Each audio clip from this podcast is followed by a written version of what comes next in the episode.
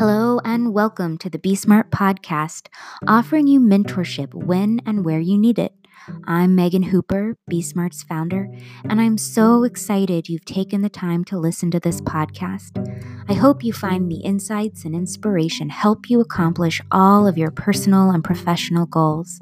Women represent half the population and half the U.S. labor force, but only 25% of senior managers, 10% of top earners, and 6% of senior executives. We aim to change those numbers through you, the listener. So let's get started.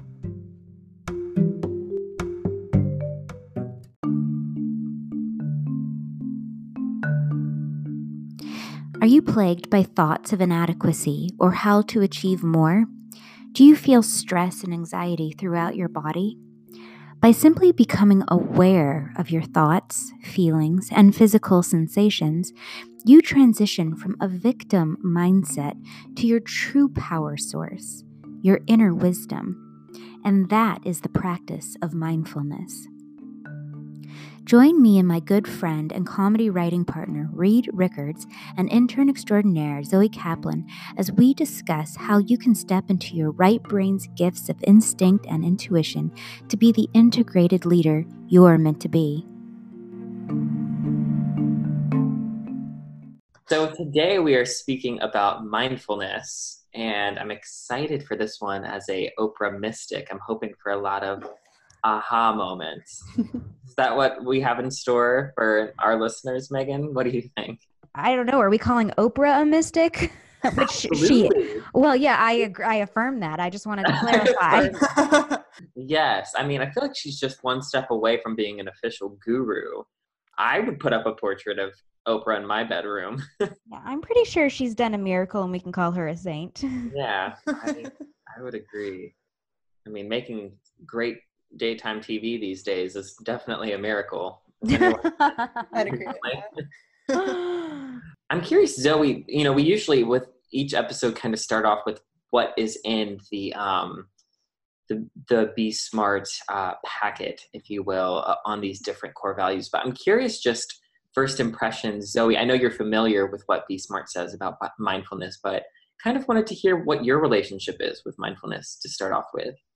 Yeah, um, thank you for that. I think mindfulness is something I always imagined as kind of, I feel like it's a pretty stereotypical image, like someone meditating and it's very quiet and you're, you know, thinking about nothing and just kind of letting everything pass you and you're very present in the moment. Um, and there is definitely some in that in my relationship with mindfulness now. But I think I've learned how mindfulness can be used even when you're with other people um, even if you're in a really busy situation, because it is about being present. Um, my mom talks a lot about mindfulness in terms of empathy and others' emotions. You need to be mindful of yourself and how you're acting and how you come into a situation, and then also how other people are reacting around you. Um, and that's how you kind of practice good caregiving, good relationships with others, just empathy in general. So I think my relationship my, with mindfulness has kind of evolved from like the very stereotypical like let me do some yoga and listen to mm-hmm. music to let me think about myself in this moment as well as others for sure i mean I'm original uh, not originally but my before i got into meditation apps and super soul sunday sessions i mean you know there's mind the gap there's be mindful mm-hmm. of this be mindful of that so it's nice to kind of take this concept and circle around it and see all the different angles. I think my first interaction with mindfulness was when I was really struggling with symptoms of anxiety and um, really not being able to kind of come down from that. And my therapist at the time told me a great tool was just to kind of observe what I'm doing and what's around me. You know, I'm sitting in a chair. Um, I feel cool. My skin feels cool. I feel a little bit, you know, cold. I, I could use a jacket. Just becoming aware, getting outside of your mind, which is kind of funny because it's mindfulness, but minding what's around you. And I think that ties into what your mom said, Zoe, about minding others as well. So I don't know. I think maybe some critics or skeptics of, you know, this new new wave of spiritualism might would view it as a little bit um, selfish or self-centered mm-hmm. you know being really about your own state and your own mind but really i like that we started off this conversation with honestly with your mom's advice which is minding others and being mindful of others so i, I really am curious always curious to hear what people's initial um, relationships with these ideas are before we get into you know the more thought out um, and considered uh, ideas. But Meagan i'd be curious what your before you even wrote these notes down for bSMART what your initial relationship or initial thoughts on mindfulness were. Well, I agree that Zoe's mother hit the nail on the head when she said, be mindful of others, um, because what she was saying was become aware of your thoughts and behaviors and actions. Become aware of how you're treating people. Become aware of what you're thinking. Um, and mindfulness is that process. Is that process? It's becoming aware of your thoughts and what you're doing in that moment. You, when you're no longer absorbed in your mind and thoughts, you become the person, the awareness of those thoughts, and that awareness, that consciousness is your true essence. It's the face you had before you were born. It's the face you will have after you die. It is your everlasting essence. It's the stardust that comes from the greater star. It is who you are. And that's such freedom. Knowing that, that is the path and the freedom to to liberation because your thoughts are subjective. Your thoughts are subjective to your interpretation of reality, to how you've been raised, how you interpret your external circumstances. So, to answer your question, Reed, what was my relationship with mindfulness before I wrote this piece? Um, well, I really was someone who identified deeply with their thoughts. I was a thinker, an over talker, overthinker.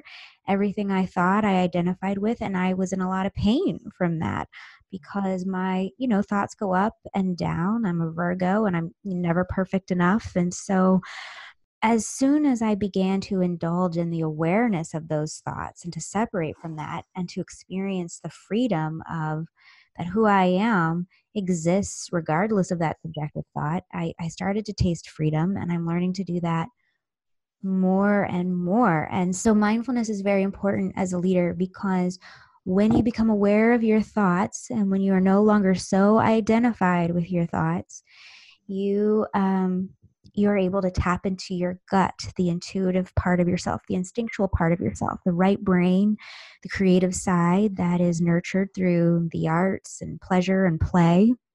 Um, and that really is where your inspiration and genius lives. The left side of the brain, that is so well cultivated in our culture, is meant to execute that inspiration and that genius. So everyone is a genius and that lives in that right side intuitive instinctual self um, that we call the heart we call the gut we call the solar plexus listening from these um, heart centers and chakra centers whatever you want to call it it's very important. You've heard many businessmen say i lead from my gut. I make decisions by listening to my gut. What does that mean um, you've also heard successful businessmen, the, the founder of Whole Foods, the founder of LinkedIn and Starbucks, say, I lead with my heart, I open my heart. What does that mean? Those are all intuitive and instinctual aspects of ourself. It is a right brain, it is a physical sensation, and that is the type of leadership we need along with our analytical brain. So we can't be inspired leaders if we're absorbed in our thoughts and we think every thought we have is true and accurate because it's just not. Hmm. How do you, Meagan, when you're talking about the gut and kind of, you know, leading with your gut, how does how do you start doing that practice um, like i think you were saying and i think in the content it's talking about how that starts with being you know aware of your body and being present of that do you have any techniques for like starting if i'm like okay i need to get out of my head and into more of my gut or my heart do you have any recommendations for how to do that Sure. Um, and so what we say in this content is that your your gut, which lives in the pelvis, uh, tells you what what you need. It's sort of a self guided intuition, and the heart, which lives a bit higher, tells you what others around you need. Um, and you can listen to both of those things. But we touched on this in our empowerment content that all of these processes have a physical um, and emotional and, and mental um, experience. So I think the easiest way to tap into your gut and your instinct is physical. So the the the key, the number one key, if you are writing a paper, a thesis on Shakespeare and roles women play, if you're boarding a plane to France, or if you're, you know, running a business while minding minding a toddler like I am, um, relaxation is the key. Is your throat tense?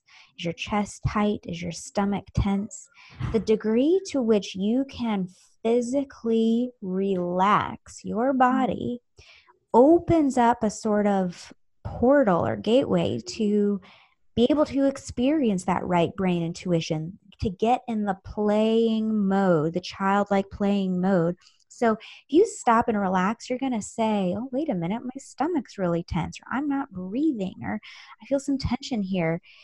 Um, relaxation, um, enjoyment, enthusiasm, all of those things are interconnected. So I think a real easy physical way is to to relax as deeply as possible. Um, I think joy, tapping into your joy. What am I? What really brings me joy in this moment? To Marie Kondo your life. Mm. Um, that helps us all get back into that mode we had when we were children, where we were fascinated to stare at a tree for an hour, and we enjoyed that. Um, that's allowing ourselves time and space to be free and to not have thoughts running through our brain is where the instinct and intuition can be heard and speaks. Um, Reed, I'm, I'm wondering, you're an artist, you're a writer, um, and you are also someone who is a thinker. So you can be plagued by your thoughts. Yeah. How do you tame the beast? Oh my gosh. I mean, well, first of all, I my relationship with this topic and this conversation has changed uh, significantly over time. And I've struggled with OCD like symptoms in the past. I'm kind of leery of identifying as anything as a severely anxious person or you know a depressed person i think these are universal experiences but i will say that i've had intense um, seasons of going through ocd like symptoms of really not being able to put thoughts in particular um, down or away. There's actually a term for it called pure O OCD um, that I spoke to a therapist extensively about, where it's essentially just the obsessions and less so the compulsions, which is almost a nightmare because the whole concept of OCD is that these compulsions, while unhealthy, at least bring a little bit of um, of relief in the moment. It's the scratching of the itch. So imagine just the itch, the permanent itch, and they're not even really being a compulsion that helps. Sure, there are a few, but all that to say I, that my relationship with this idea of really letting thoughts go and not identifying with them, um, it's been a huge process for me. Um, and also, I feel like I, reading this piece, Meagan, that you wrote for bSMART, you know, there's a lot about um, inner authority. Um, and growing up very um, in a very religious environment, I was always kind of looking outward for authority figures. Um, and it took me a while to realize that as someone, as a person of faith, um, you can still adhere to and respect um, an outward authority, perhaps, or an authority in your life, or certain um, beliefs or principles, but that also is inside of you. Um, you respect those principles and you have something that you adhere to, but that's all through yourself. And for me, um, I've been really trying to find that um, inner authority and to trust myself. I think that's something that can be very difficult. I would imagine um, for women in particular, um, in a culture that says you need a man or an authority figure, a father like figure to look out for you, learning to be able to trust yourself um, for me has been very difficult and not in a way of I can do, oh, I can do everything myself, but knowing um, the universe does have your back, the universe, God, um, humanity does have your back at the end of the day. I know I'm kind of jumping around a little bit there, but I think those two things tied together as far as um, being able to really let go of um, unhealthy thought patterns and really becoming more mindful. Um, I think that word, uh, that concept of inner authority is a key there. What's exciting about that to me um, when you're talking about these thought patterns, and Meagan, you were mentioning this earlier, is not becoming attached to them. I think my issue has always been I'm so upset about having these thoughts in the first place. And then I'll get down on myself being like, why am I thinking so negatively? Why do I get so anxious about this? Why do I assume that the worst is going to happen? All this, you know, it's coming from me. And I think kind of letting go of that and being like, well, you know, I don't want to have these thoughts, but even if I do, it doesn't mean that I have to attach myself to them and create my sense of being around them. Um, I really like the idea of being able to understand your thoughts and then choose which ones you want to believe in or follow through with. Absolutely. I just read Eat, Pray, Love for the first time, and that character, that man, Richard from Texas, I'm sure a lot of people know the book and the, the part I'm talking about, but he says something he uh, advises and um, counsels Liz Gilbert to choose her thoughts like she would her outfit for the day, mm. you hmm. know, and such a great perspective of how our thoughts we do we can we can have um, authority over them um, and i believe as somebody who was raised um, christian and would very much still be in the faith to an extent um, we do have power and authority over our thoughts and that does come through the higher power. Um, that's getting a little into the mystical side i think. But um, you know i think for me as someone this is the metaphor i thought of as i'm very dependent on a, a map app you know google maps um, iphone maps and you know somebody will start telling me oh well take 64 and get off on and i literally blank i'm like i'm yeah. not listening to anything you say i'm going to plug it into my app and do what it says um, but there's this thing that happens I've, I've mastered the google map thing of i'm the google map but there's this thing that happens when I start walking with one. I will immediately, I can't follow directions, probably because I'm used to driving. And I think there's this time where, you know, I really can depend on this Google map that is very dependable. But there comes a point, and I, and I know it when I'm like, all right, I need to look up and use my senses and take a look around and really trust myself to get where I need to be. And I think that's for me the perfect metaphor for really being able to, you know, allow things to direct you. And there are certain forces outside of you that are helpful. The universe does have your back, God does have your back, the higher power does have your back. But at the end of the day, that what you're talking about, Meagan, that gut, that heart, that solar plexus, it will lead you and it is there to help you. And it is, I believe, given to you for that purpose. So, you know, there does come that time where you look up from the other things and you can trust yourself and your senses. You know, that's so profound and yet funny what you were saying about Google Maps there, Reed, because I have relatives who visit New York City who are used to driving and um, they'll plug in my home address to come visit me. And in New York, a lot of streets are one way streets. So mm-hmm. what will happen is their Google Maps will be set to driving instructions, not walking instructions.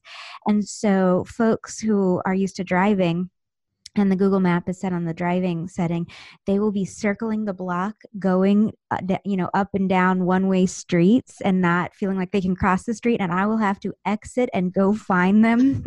they have to drop a pin and I have to go rescue them. Oh and my like, God.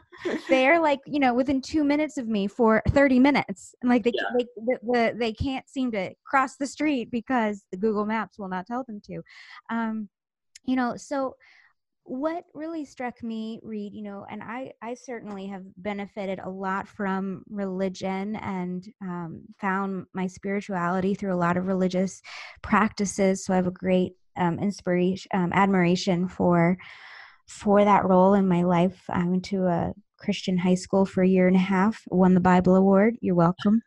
Um, but on the topic of um, authority? Is the voice of authority external to you and a god that lives outside of you or is it inside of you with the divine your gut your instinct? And and what does it mean to capture your thoughts and renew your mind and all of that um, and of course jesus said the kingdom of heaven is within within us mm-hmm. i think what all of this is about is um, the opportunity to no longer be subjected to a victim mindset yes. when authority is always external to you you're always in the role of victim mm-hmm. when you always have to believe whatever thought pops into your head you're in the role of victim. And so the true path to empowerment is recognizing that you're not a victim, um, you're not subject to circumstances, you're not subjected to a God who is um, playing some sort of marionette puppetry with your life and that you're just subjected to plagues, but that when you realize you're the author of your thoughts and you're also the uh, the one in the driver's seat um, with your awareness and your consciousness and your divine wisdom. You have more power than you realize. You have more power than you exercise. The gps lives within you. Right. Um, and that's the the smartest thing you can ever do is to tune into that. But you can only do that when you tune out of your thoughts. And it, meditation and mindfulness is not about not having thoughts, it's about disidentification with those thoughts. It's about being aware that you're having the thoughts. And the same thing is true for emotions. It's not that you're not feeling, it's being coming aware that you have feelings of of fear um, and things of that nature. So it's all of these things allows us to no longer be victims um, and you said, Reed, that the universe has your back. What I've experienced, and I don't know if it's true, but it feels true for me, is that the universe has my back, but the universe meets me halfway. Mm-hmm. So if I move an inch, the universe, God, all of that, you know, moves towards me an inch, so to speak. I mean, obviously, these are not scientific measurements here. so again, the the wonderful thing about mindfulness and becoming aware of your thoughts and no longer being in a victim mindset, but being able to be the authority in your life, is it gives you the power at any moment of any day to take action, to change your thoughts, to change your feelings. And when you do that, it allows the universe to meet you halfway. So you are one half of the equation, you're a partner in this dance. And when we make the voice of authority outside ourselves, whether that's from literature and educational materials or the you know uh, perpetual parent, uh, teacher, boss, whatever, we are robbing ourselves the opportunity of taking the steps half the dance half the action that allows the universe to um, meet us halfway.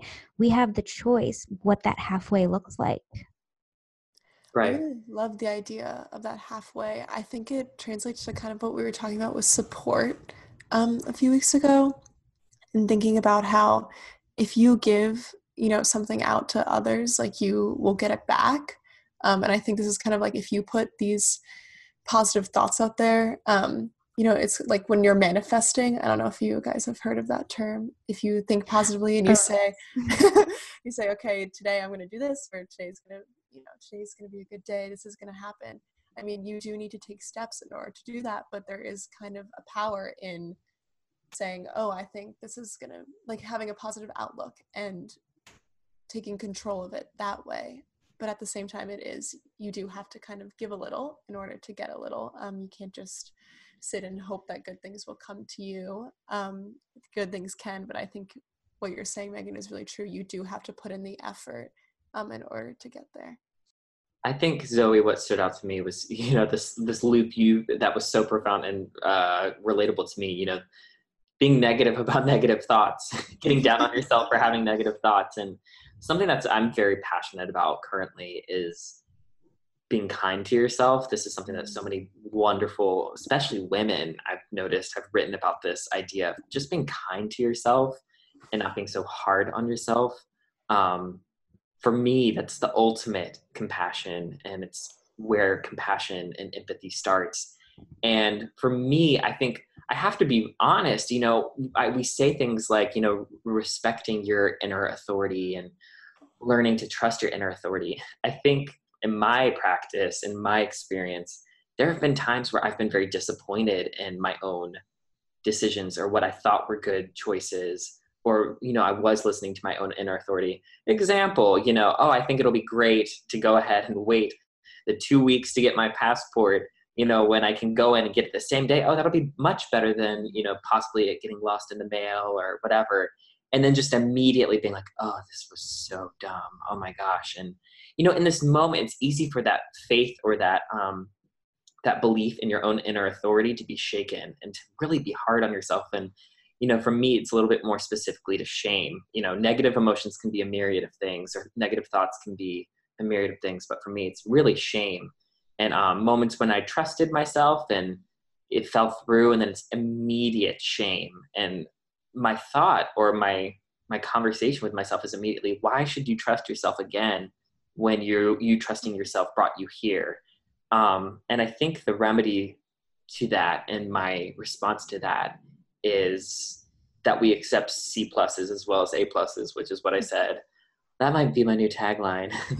but, you know, in this process of learning to respect your own inner authority, it's a process. And, you know, there are going to be times where, you know, wires are crossed and, you know, you think you're doing what's best for yourself and you think you're following your gut and you make a mistake. And that does not mean that your inner authority is not dependable.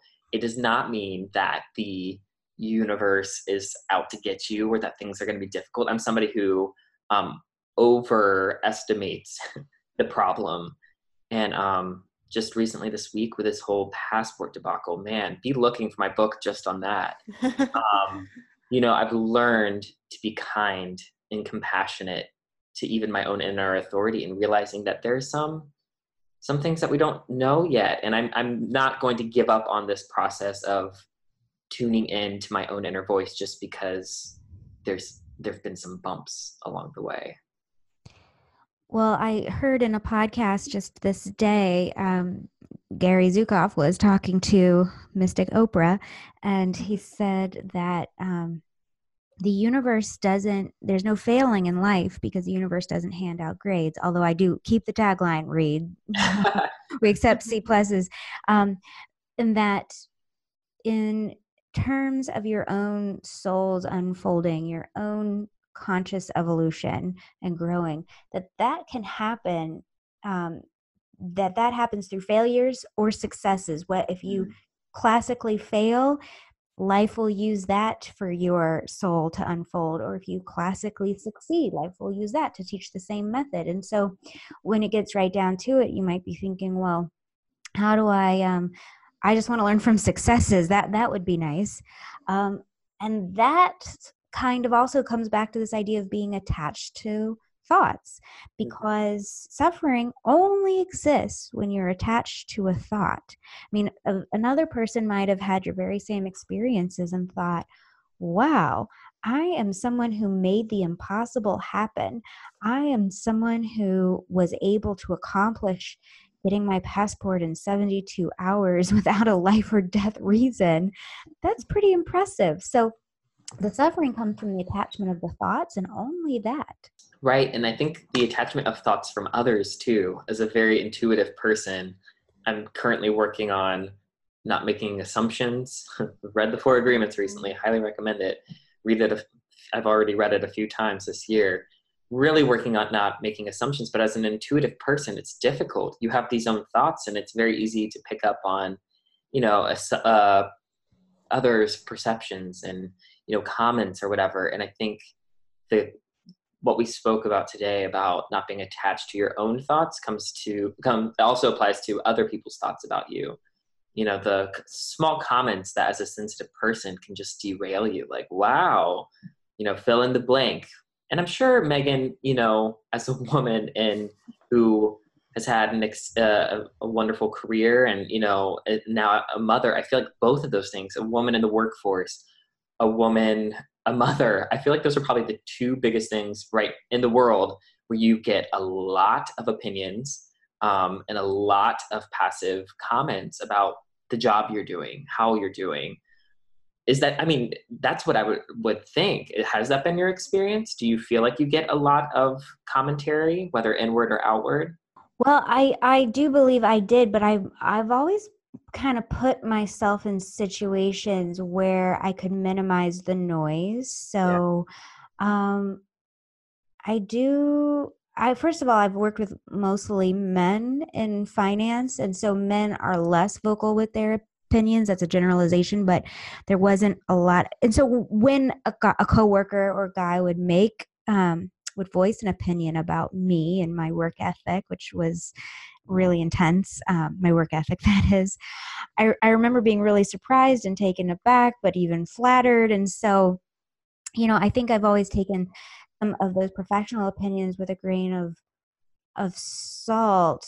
Um, and then as a mother, I'm with a non-speaking 21 month old, so I don't have a lot of commentary. And I I I was living on the Upper East Side for about 10 years and I loved it and I felt some of the social pressure of clubs and nursery schools and strollers and apartment sizes and I felt I was feeling some of that pressure and I didn't feel like it was something that I could live up to or compete with or wanted to engage with. So I, I moved downtown to the former artist colony of Soho, where I'm surrounded by people who don't even notice I have a child in my arms.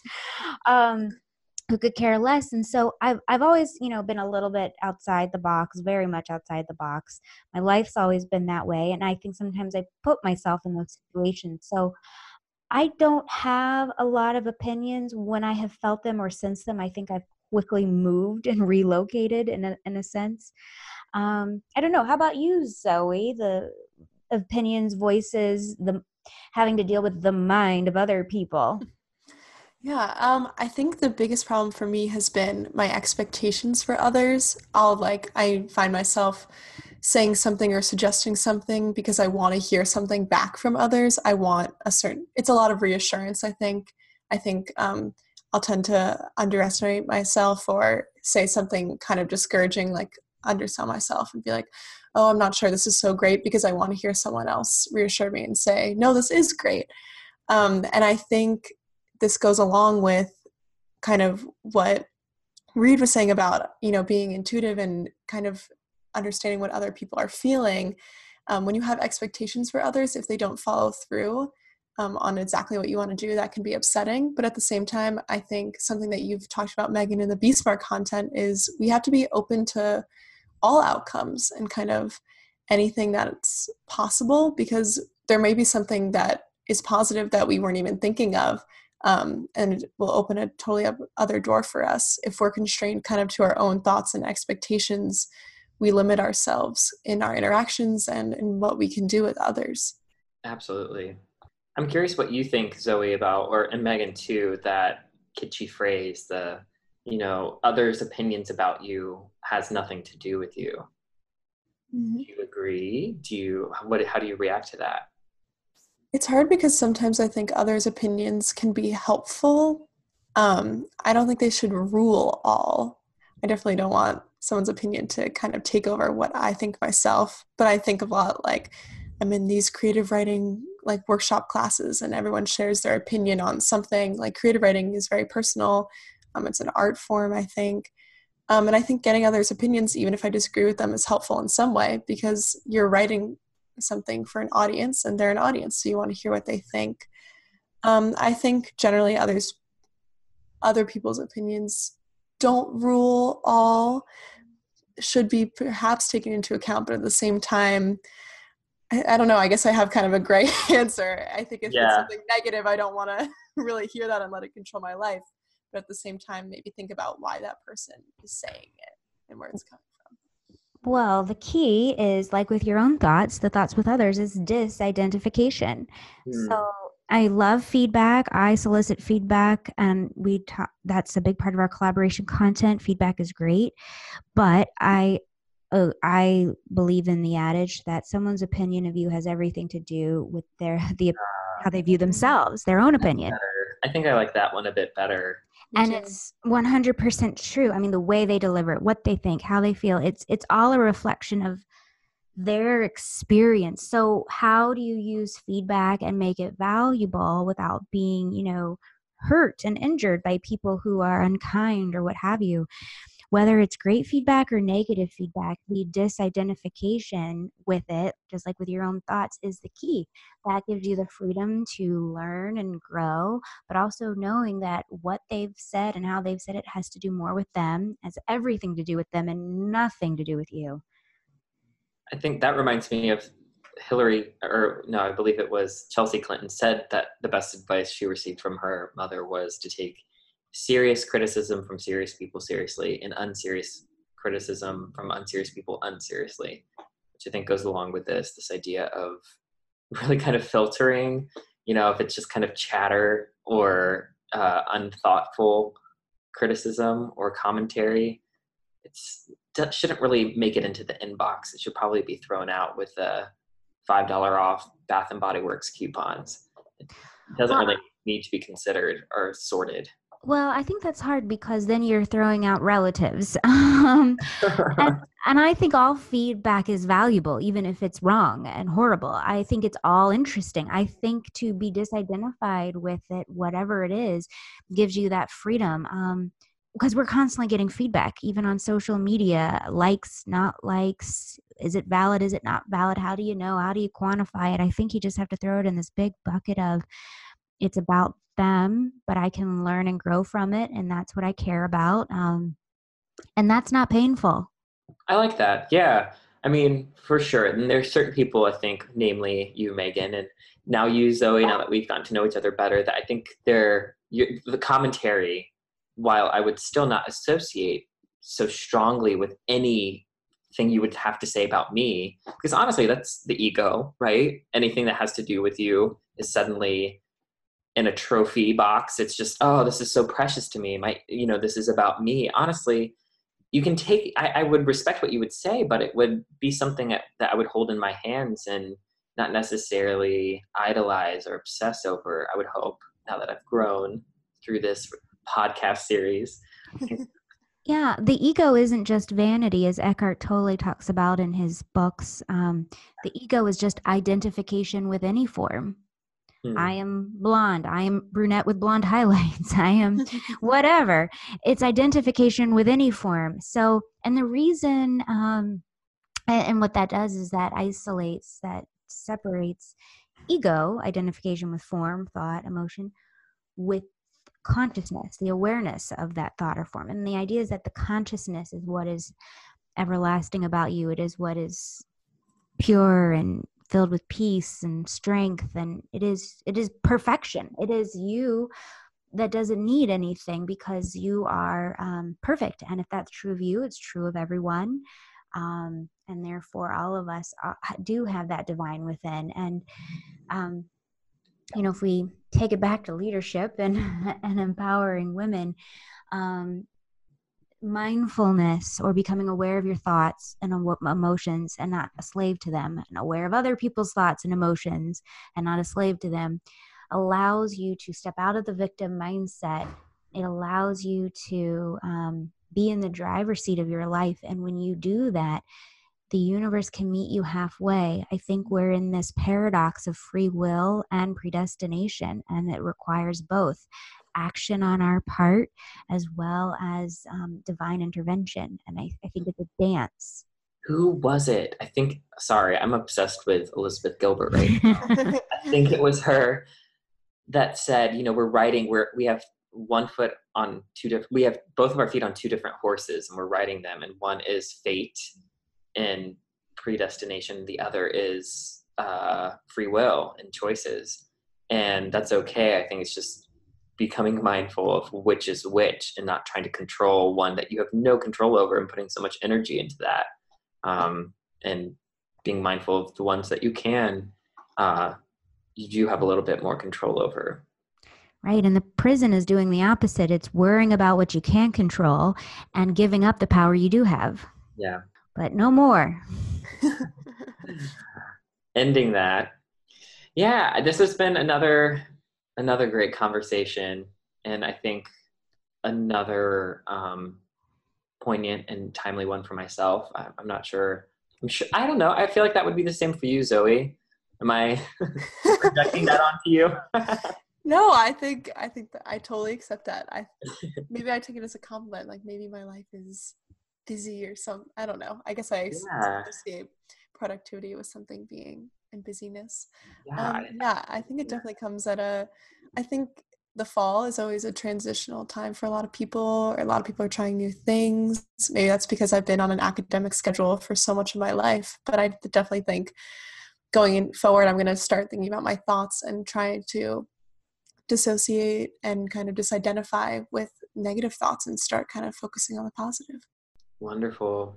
I'm looking forward to. You'll have to report back to uh, to us about that one too. Next, yes. whenever we record next, how that's yes. going. And I'll definitely be sharing it with my stressed out friends as well. We'll see yeah. how we all do. yes, I can't imagine with writing a thesis and all of that, also doing the work of becoming mindful. well, I think this is a great discussion. I'm looking forward to our next uh, recording. But, um, any final thoughts from anyone? The ego? Anyone's ego have anything? I have no thoughts then I think this we can consider this a success. Thank you both. Thank you guys. See you next time. Bye.